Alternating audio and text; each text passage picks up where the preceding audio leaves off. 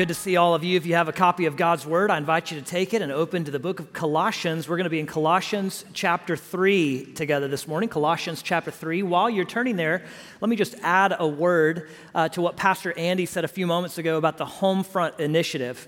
Homefront is our church wide emphasis and focus in 2023.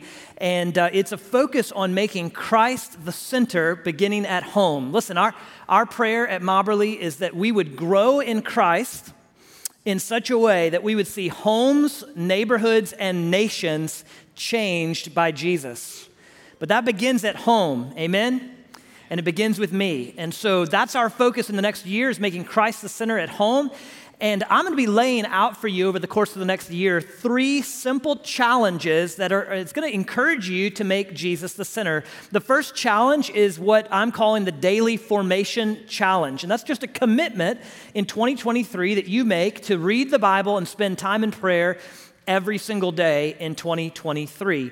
And God is going to use that to shape you into greater Christ likeness. That's the daily formation challenge. It's something that any one of you can do. If you've never read the Bible before, you've never had a prayer life before, you can make that commitment to a daily time in word and prayer. The second challenge is the family devotional challenge. And that's where we're encouraging families to have a weekly spiritual conversation in the home for three months in the spring. And we're going to be putting some tools and resources into your hand that will help you, uh, help guide you into doing that. I know when we talk about doing a family devotional at home, some of us break into cold sweats, but we're going to put some things into your hand that will help you to be able to do that. And then in the fall, the third and final challenge is the marriage conversation challenge. And that's where we're encouraging those of you who are married to have an intentional conversation about your marriage with your spouse once a week for three months using a marriage tool, a conversation guide that we're going to be putting into your hands as well. That's seeking to increase the health of your marriage and make Christ the center of your marriage. And then all of that culminates November 4th and 5th with a home front conference, a Saturday and a Sunday, where we will have a, a, conference on making Christ the center of your marriage, the center of your parenting, and the center of your singleness. And so if you're not married, you don't have children, maybe you're single or divorced, something like that, and you wonder, how, how, uh, how can I make the Christ the center as a single person? We'll have an element of that conference just for you as well. And so you can find out more about all of this by going to mobberly.org slash homefront. You can click to accept the challenge to uh, uh, spend time every day in God's Word and in prayer. We'll send you resources a couple times a month to encourage you in that, and uh, blogs and podcasts and so forth that will help you as you journey through that in 2023.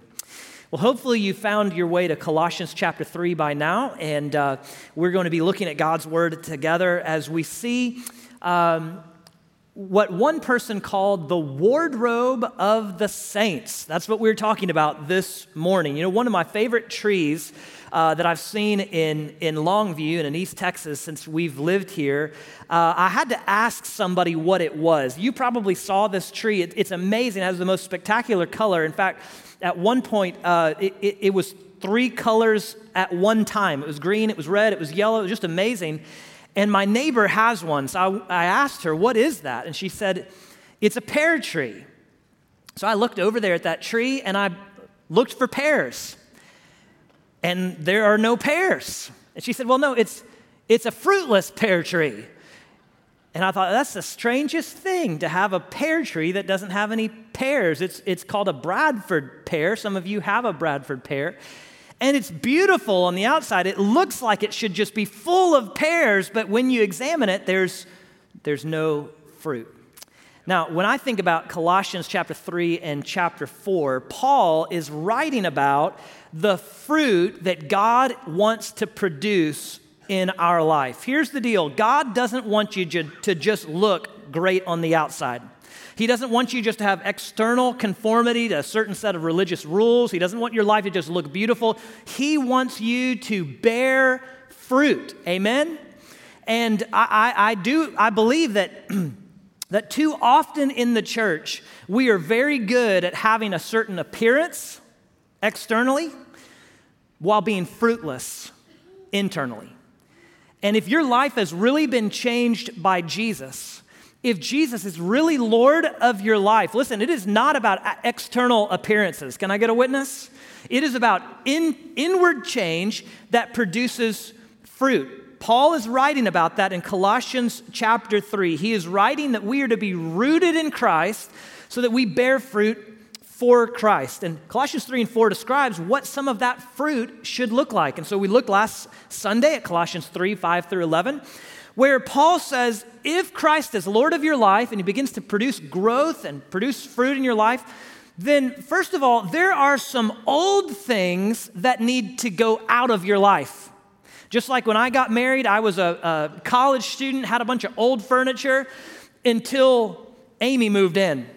And then when that change happened, there was some old stuff that had to go. That old furniture had to be moved out of my life. And when when you come to know Jesus, there's some old stuff that has to go. Amen? Amen? Paul calls that putting off the old self. He says we are to put it to death, we are to put it away, we are to put it off. But then we are to put on the new self. There's some new things that God wants to bring into your life. And that's what Colossians 3 12 through 14 is all about, which is what we're going to look at this morning. It's what you should put on as a believer, what Kent Hughes called the wardrobe of the saints. If you know Jesus, there are some things that you need to put on in your life, like a new set of clothes that God has for you when Jesus is Lord. And so, what I want you to notice about the text this morning is Paul is going to tell us why we should put these things on, what it is that we should put on, and then what it looks like once, we've put it on. Okay, so I want you to notice the why, the what, and the how of, of the text this morning. So let's look together. Colossians chapter 3, beginning in verse 12. Therefore, Paul says, as God's chosen ones, holy and dearly loved. Now that's the why. Here's the what Put on compassion, kindness, humility, gentleness, and patience. Now, here's the how by bearing with one another and forgiving one another. If anyone has a grievance against another, just as the Lord has forgiven you, so you are also to forgive. And above all, put on love, which is the perfect bond of unity. So, Paul's going to tell the Colossian believers, and by extension, us, he's going to tell us what we are to put on. He's going to tell us how we're to wear it. What does it look like once we've put it on? But I want you to notice where he begins. He begins by telling us why we should put it on.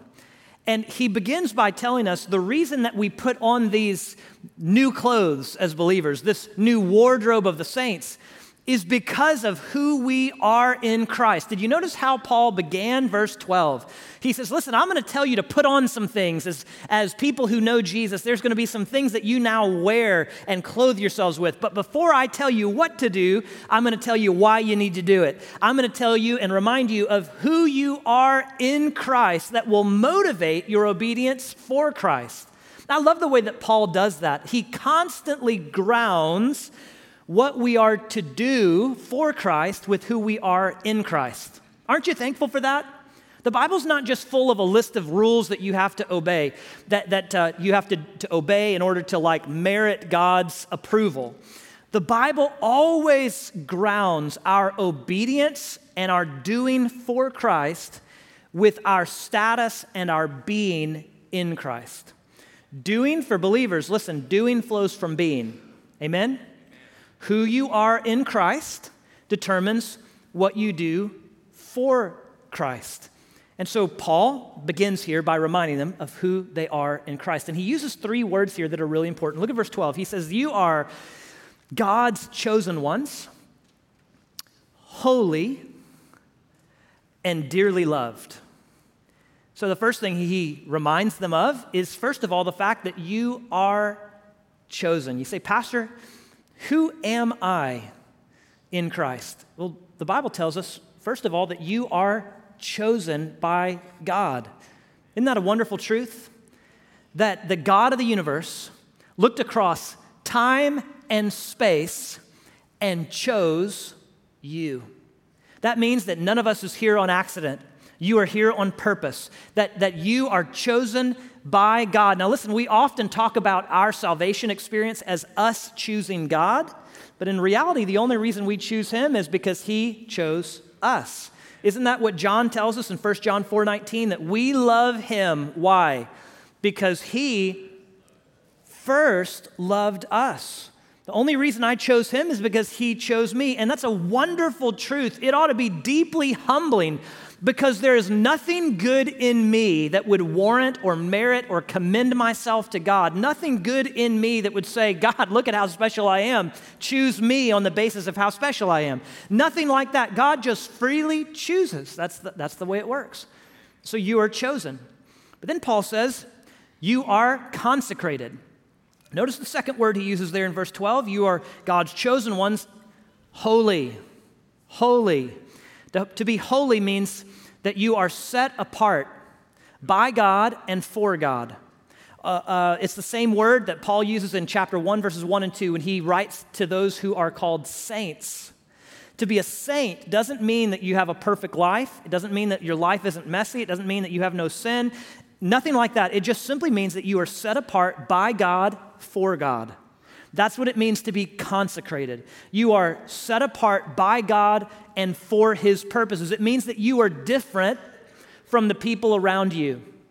Because of the work of Jesus in your life, you have a different purpose than those who are around you.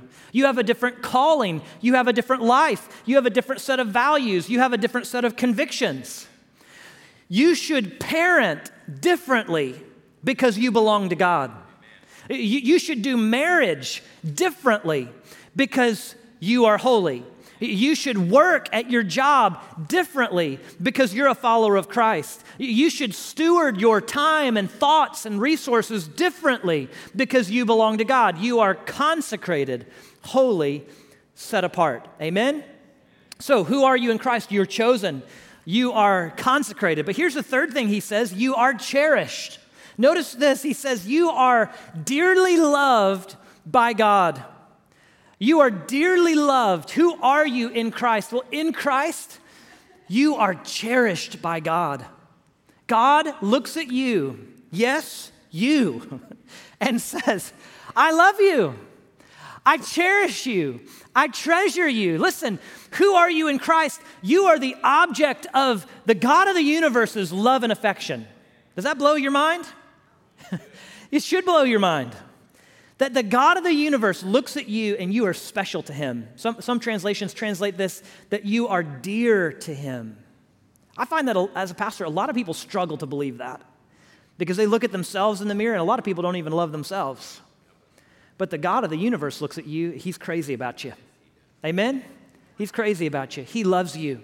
You are cherished by him. And that is not because of anything good in you. It's, it's not based, listen, his love for you is not based on your character, it's based on his character. 1 John 4 8 tells us that God is love. And because he is love, he loves you. That is fundamentally God's very nature love. Now, that may be a little bit hard for some of you to wrap your mind around. If you're like me, maybe you grew up with a false conception of what God was like. I grew up with the notion that God is this angry old man in the sky who's just waiting for me to fail in some way eh, so he can smite me. Okay? I, I thought God is distant, he's holy, uh, he's perfect, and he has a list of rules, and if I keep the rules, then he'll love me. If I don't keep the rules, then he'll, he'll smite me. And that was my image of what God was like. But this tells us that God is a God who loves us. God is a God who cherishes us. God is a God who looks at you in all of your brokenness and all of your sinfulness, and he treasures you. He is affectionate towards you. He is a God who, listen, His love for you is not dependent on your performance. He just simply loves you, and He loves you completely because of the performance of Christ on your behalf. Which means that when you wake up and look at yourself in the mirror, you can say, Who am I? I am not my failures. I am not what I have done or what people have done to me. I am loved by God. I am chosen. I am consecrated. I am cherished.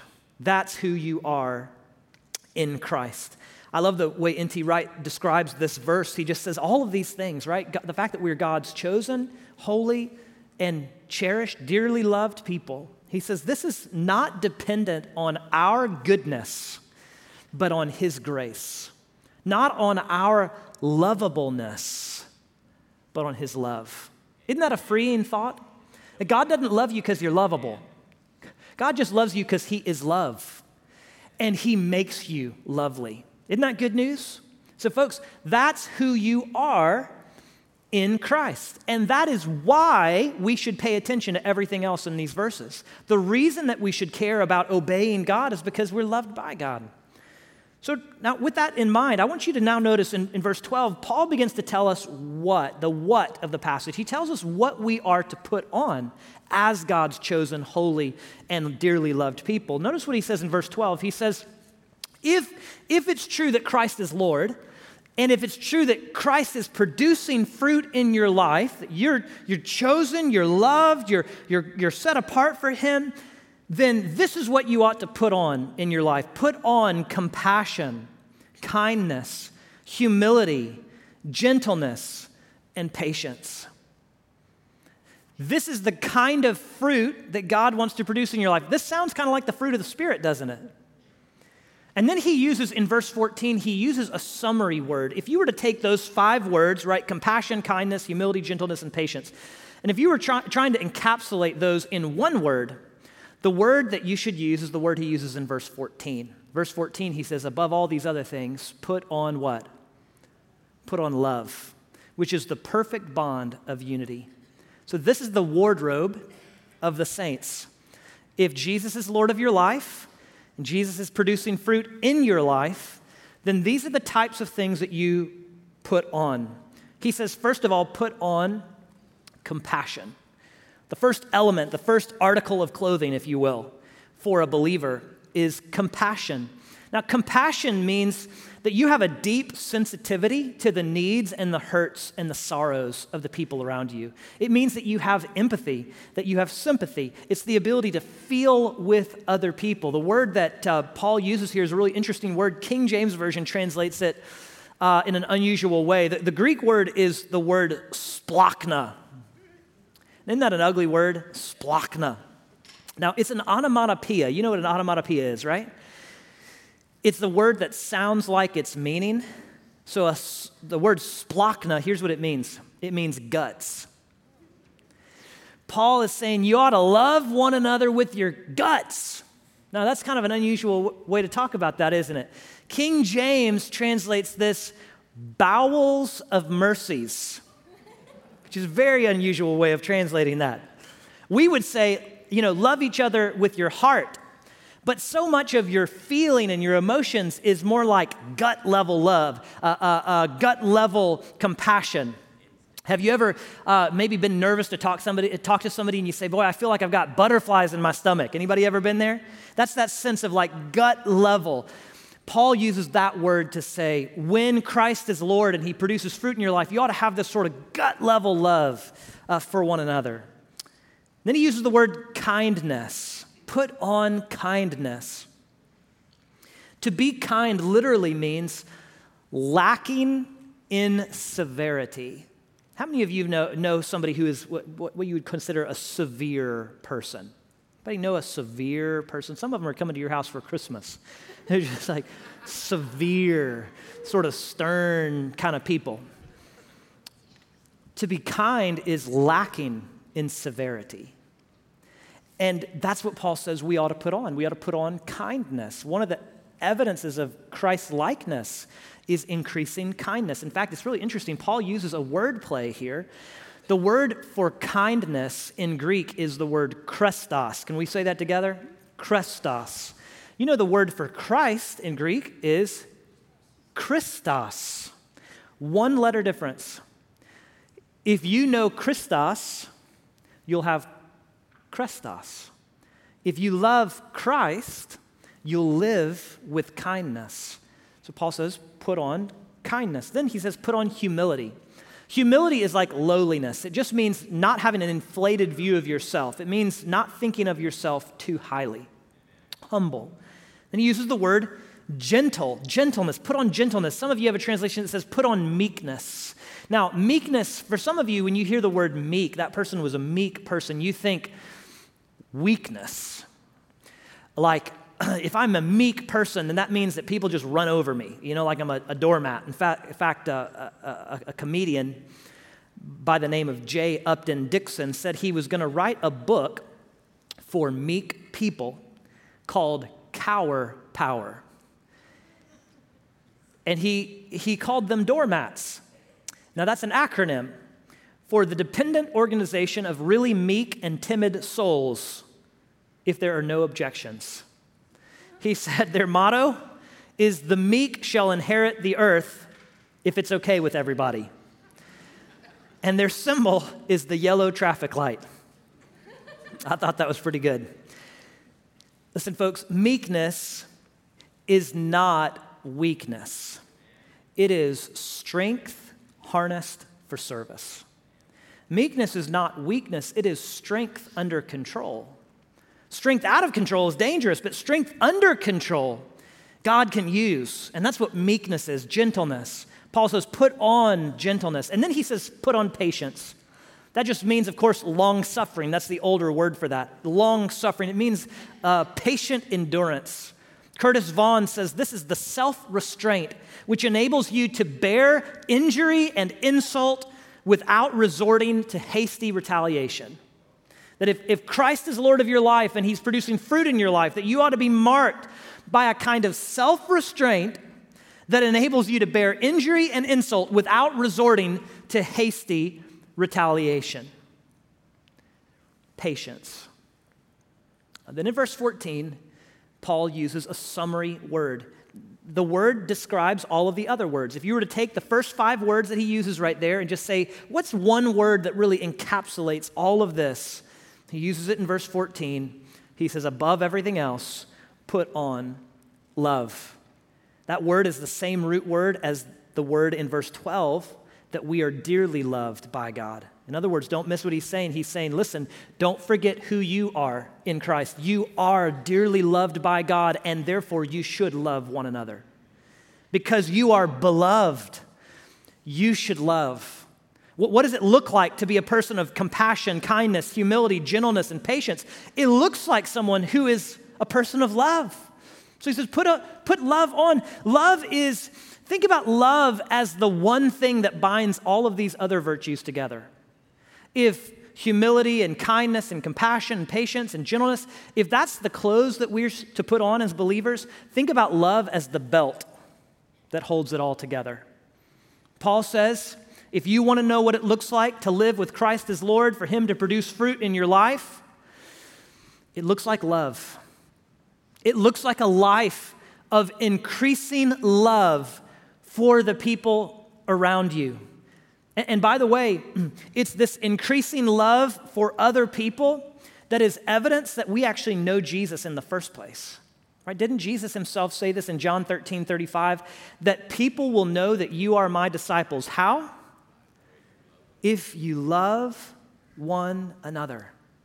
Jesus himself is saying the, the evidence that you actually know me, the way that the people around you will actually know that you know me, is they watch the way that you love one another. I, I love Pete Scazzero's statement, it's so profound. He says that love is the measure of spiritual maturity. Love is the measure of spiritual maturity. That, what, what he means by that is if you want to know whether or not you are maturing in Christ, ask yourself this question Are you increasing or de- decreasing in love for people? Do you find yourself becoming a more loving person the further along you get in your walk with Christ? That's actually evidence of spiritual maturity. Sometimes we think spiritual maturity is something else, like we're really mature when we know a lot about God or something like that, when our theological knowledge increases, our biblical knowledge, right? I can answer all of the questions in Connect Group correctly. My theology is orthodox and my, my Bible knowledge is, is impressive, and therefore I am becoming spiritually mature. Scazzero says no. The measurement of spiritual maturity is love. Are you increasing in love for the people around you. You know, I can tell the people who are close with the Lord as they get older, they become more compassionate, they become more kind, they become more gentle, they become more patient, they become more humble, they increase in love. I want to be that way. The older I get, I don't want to get meaner and meaner. I want to become more kind and more kind. I don't want to become more harsh and severe. I want to become more gentle and humble. I don't want to become more crotchety. That's a Greek word. I want to become more loving. That's a sign of intimacy with Jesus, a sign that you really know the Lord and are walking closely with the Lord. Is that people who look at your life would say, That is a person who loves really well. If someone said that about you, if they said, boy, this one thing characterizes them, would they say, that's somebody who loves really, really well? If that's how they're describing you, then, then you are actually bearing fruit for Christ. Amen? Amen? And so Paul says, above all these other things, put on love. That's really what it looks like for Christ to bear fruit in your life you become a person of increasing love for other people. Now, you might say, Pastor, how would I know if I am putting on love? What, what, would be the evidence that I'm actually doing this well? Well, thank you so much for asking that question. I want you to notice the final thing here in the text is that, that Paul tells us the how, what it looks like once we have put on love, right? When we have put on the wardrobe of the saints, What's the evidence? How would you know that you've done it successfully? Well, Paul's going to give us two evidences that we have actually put on love. He's going to say, if you've really put on love, then you're going to grow in the area of forbearance and forgiveness. The area of forbearance and forgiveness. Look at this verse 13. It's a small verse, it's very powerful because Paul is fleshing out here what it looks like when you have put on these particular virtues characterized by love. He says, You do this, verse 13, by bearing with one another. Notice that. That is forbearance. And forgiving one another if anyone has a grievance against another. That is forgiveness. What's the evidence? What's the proof that you have put on love? It is that you are growing in forbearance and forgiveness. Now, what is forbearance? He says that you bear with one another. Here's the Andrew Standard Version it means that you are willing to put up with each other, especially the things you don't like about each other. Can I get a witness? Now, don't raise your hand here, but I know that there are things in the people around you that you don't like. I can see it, okay? Because here's the reality we are hard people to live with. Can I get a witness to that? We're hard people to live with. We're stinky, we're sinful, we're broken. And here's the deal when you put a bunch of sinful people together, we rub each other the wrong way. We do things that we don't like about each other. We do things that are kind of annoying, right? You all have that one person in your Connect group. all right, now we're. Am I stepping on any toe here? Uh, you know, that teacher asks for somebody to give input, and it's always that one person that says the weird thing. And you're just annoyed by it, right? And so then that translates into trying to, maybe in a passive aggressive sort of way, to kind of get back at them or toss them under the, the bus or say something negative to them or more likely say something negative about them. Paul says one of the ways that you grow in love, that you know that you have put on love, is that you are actually willing to bear with one another, that you're willing to put up with one another, the things that you don't like about each other. That's an evidence of growing love. Uh, it, it looks like long suffering. it looks like gentleness. It looks like humility and compassion and kindness. It means that you are willing to put up with the things you don't like about the people around you. One of the proofs that Mobberly Baptist Church is growing in love is when we're willing to tolerate amongst ourselves the things we don't like. Does that make sense? That we're willing to be patient with one another, that we're willing to put up with one another, that we're willing to bear with the people who are hard to bear with. That's forbearance. But then the second thing that Paul says, it's the harder one of the two. The second evidence that you have put on love is that you grow in forgiveness. Notice in verse 13, he says, and forgiving one another. If any of you has a grievance against one another, what's a grievance? A grievance is anytime you have a fight, a fault, or a failure. That's what a grievance is a fight, a fault, or a failure. And so here's what happens you put a bunch of sinful people together, we start doing life together. There are going to be times when there's conflict and we hurt each other, or there's a fault, or there's a failure. And Paul, Paul is saying here listen, you're going to be tempted in those fights and in those faults and in those failures to be mean to one another to be judgmental towards one another, to, to hold this over each other, to try to exact revenge on each other. But if Christ is truly Lord and He is producing fruit in your life, and you have put on love, the evidence that you have actually put on love is that when there are those fights and those faults and those failures, Instead of seeking revenge or seeking to hurt them back or seeking to hold that over them, you are instead willing to forgive. To forgive means I'm not making you pay what you owe. That's what forgiveness is.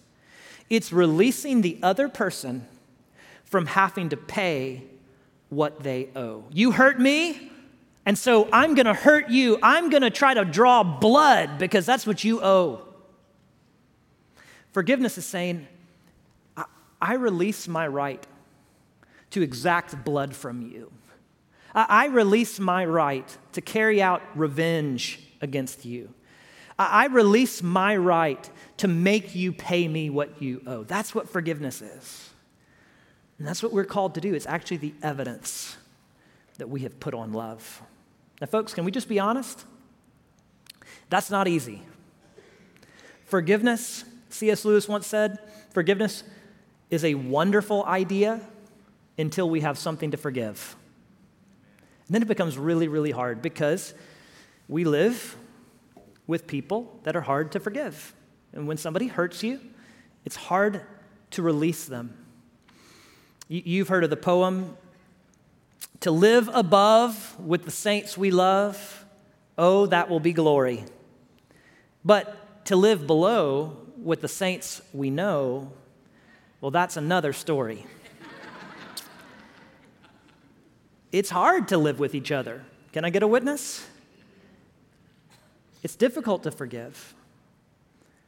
I've heard of churches that have split because people don't know how to forgive. I've heard of family members that won't talk to each other, sometimes for years, because they don't know how to forgive. And here's the deal, folks unforgiveness is, is a danger to you. Unforgiveness is a prison. Amen? Uh, someone has said that unforgiveness is like drinking poison and waiting for the other person to die. Listen, the mark of love in the church is forgiveness. When you forgive, you are actually exhibiting the love that God has called you to put on. You're actually exhibiting the love He has for you. If you really love, then you will freely forgive. I think if we're honest, we would say that's really tough. Really tough. So, Paul gives us a motivator for this. I love the way he does this. He always, anytime he tells us to do something, he always gives us a reason or a motivation for this. Notice what he says in verse 13. You should forgive one another. Look at this. Just, what does it say there, church? Just as the Lord has forgiven you, so also you are to forgive others. You see what Paul is doing here? He's saying, listen, I know forgiveness is hard. I know it is hard to release others. I know it's hard to say, I'm not going to make you pay what you owe. So I want to remind you, you've been forgiven. Don't forget the fact that God has released you from having to pay what you owe. Don't, don't forget that, that God has canceled your debt. And because you've been forgiven, you can forgive others. Because you are beloved, you can love others. Because you've been forgiven much, you can forgive much. You see, when, when we want to be unforgiving, it's because we somebody's hurt us and we want them to feel the sting of what they've done to us. But as believers in Christ, we recognize that Christ, who we have sinned infinitely against, he has received the sting of our sin in his death, and he drained all the poison. So we can look to the people who've hurt us, we can absorb that hurt that they've caused, and we can respond with forgiveness. You remember the story that that Jesus told in Matthew chapter 18. It's the story of the unforgiving servant. Everybody remember that story? It's a powerful parable that Jesus tells us of a man who owed a massive debt to a king. In today's money, it's like hundreds of millions of dollars. It's the kind of debt that you couldn't pay if you had a hundred lifetimes.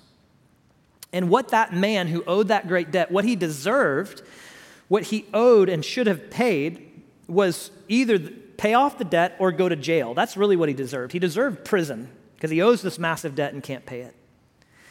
But the king was compassionate, kind, gentle, patient, loving.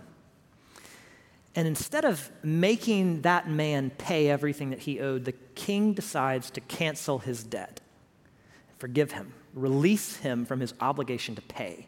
Now, imagine if that was you for just a moment. Imagine that you had this massive debt, you're up to your eyeballs in debt, you don't know how you're going to pay it, but the person that you owe it to just decides to cancel it and forgive you. Or I mean, imagine here for a moment that you just that you were in over your head in credit card debt. And you get a phone call, you know, this week and your credit card company calls you and says, "Hey, Merry Christmas. We've decided to do this Christmas special and pick one lucky winner and you owe $50,000, but we have decided to cancel your debt. You're forgiven, you don't have to pay it. Now, some of you would start speaking in tongues on the phone right then and there. You'd be so excited, right? Because you had this massive debt you couldn't pay, and now you've been relinquished from the debt. You've been forgiven. So that's what you expect of this man who's been forgiven much. You expect him just to celebrate and rejoice and go home. But there's another part of the story. Jesus says that the man goes home, and instead of just celebrating and enjoying the forgiveness he's received, he goes to a friend of his who owed him a much smaller debt, something like a day's wage.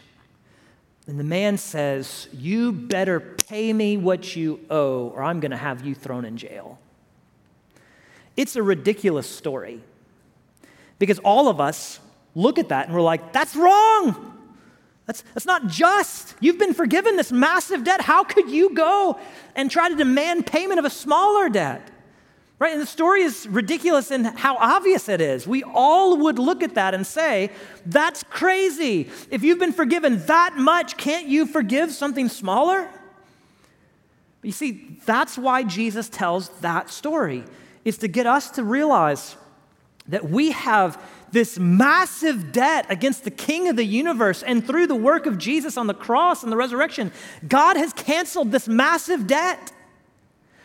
Who are we to then go to people who have hurt us in lesser, smaller ways and say, I will get my revenge? I will get payment. I will get justice. You must pay. The point is simple. If you have been forgiven much, you are called to forgive much. Amen? And Paul says this is actually the evidence that you are wearing the new self. If you have really put on the new self, what it looks like is love. If you really want to know what love looks like in terms of where the rubber meets the road, are you bearing with one another? And are you willing to forgive one another?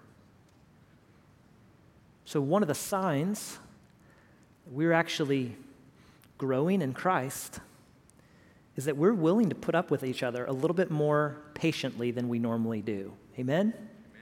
And that when we hurt each other, when there's a fight, a fault, or a failure, that we are not just willing to forgive, but eager to forgive because we've been forgiven a great debt. So when we start to see more and more forgiveness happen, it's actually evidence of the fruit that God wants to produce in our lives. Amen? Let's bow together and pray. If you're here today and you don't know Jesus as Lord and Savior, I want you to know you can know him in that way today. Through the work of Jesus for you, you can be dearly loved by God, forgiven a great debt. If you've never had the opportunity to turn away from your sin and put your trust in Christ, we want you to have that opportunity today. In a moment after we sing, there will be folks out in the lobby, they're wearing badges, they're decision prayer partners. They would love to talk with you about how you can be forgiven of your sin, how you can be made new, how Christ can be Lord of your life. So you just walk out there and tell them, hey, I want to know more about Jesus, and they'll talk with you about that. If you're here today and you know Jesus, then maybe what Jesus is calling you to this week is to bear with one another a little bit more. Maybe what Jesus is calling you to this week is to forgive somebody.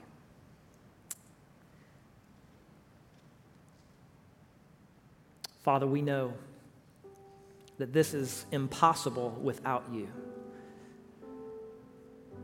The task of forgiving and letting go, releasing others from their right and from their debt that they owe us.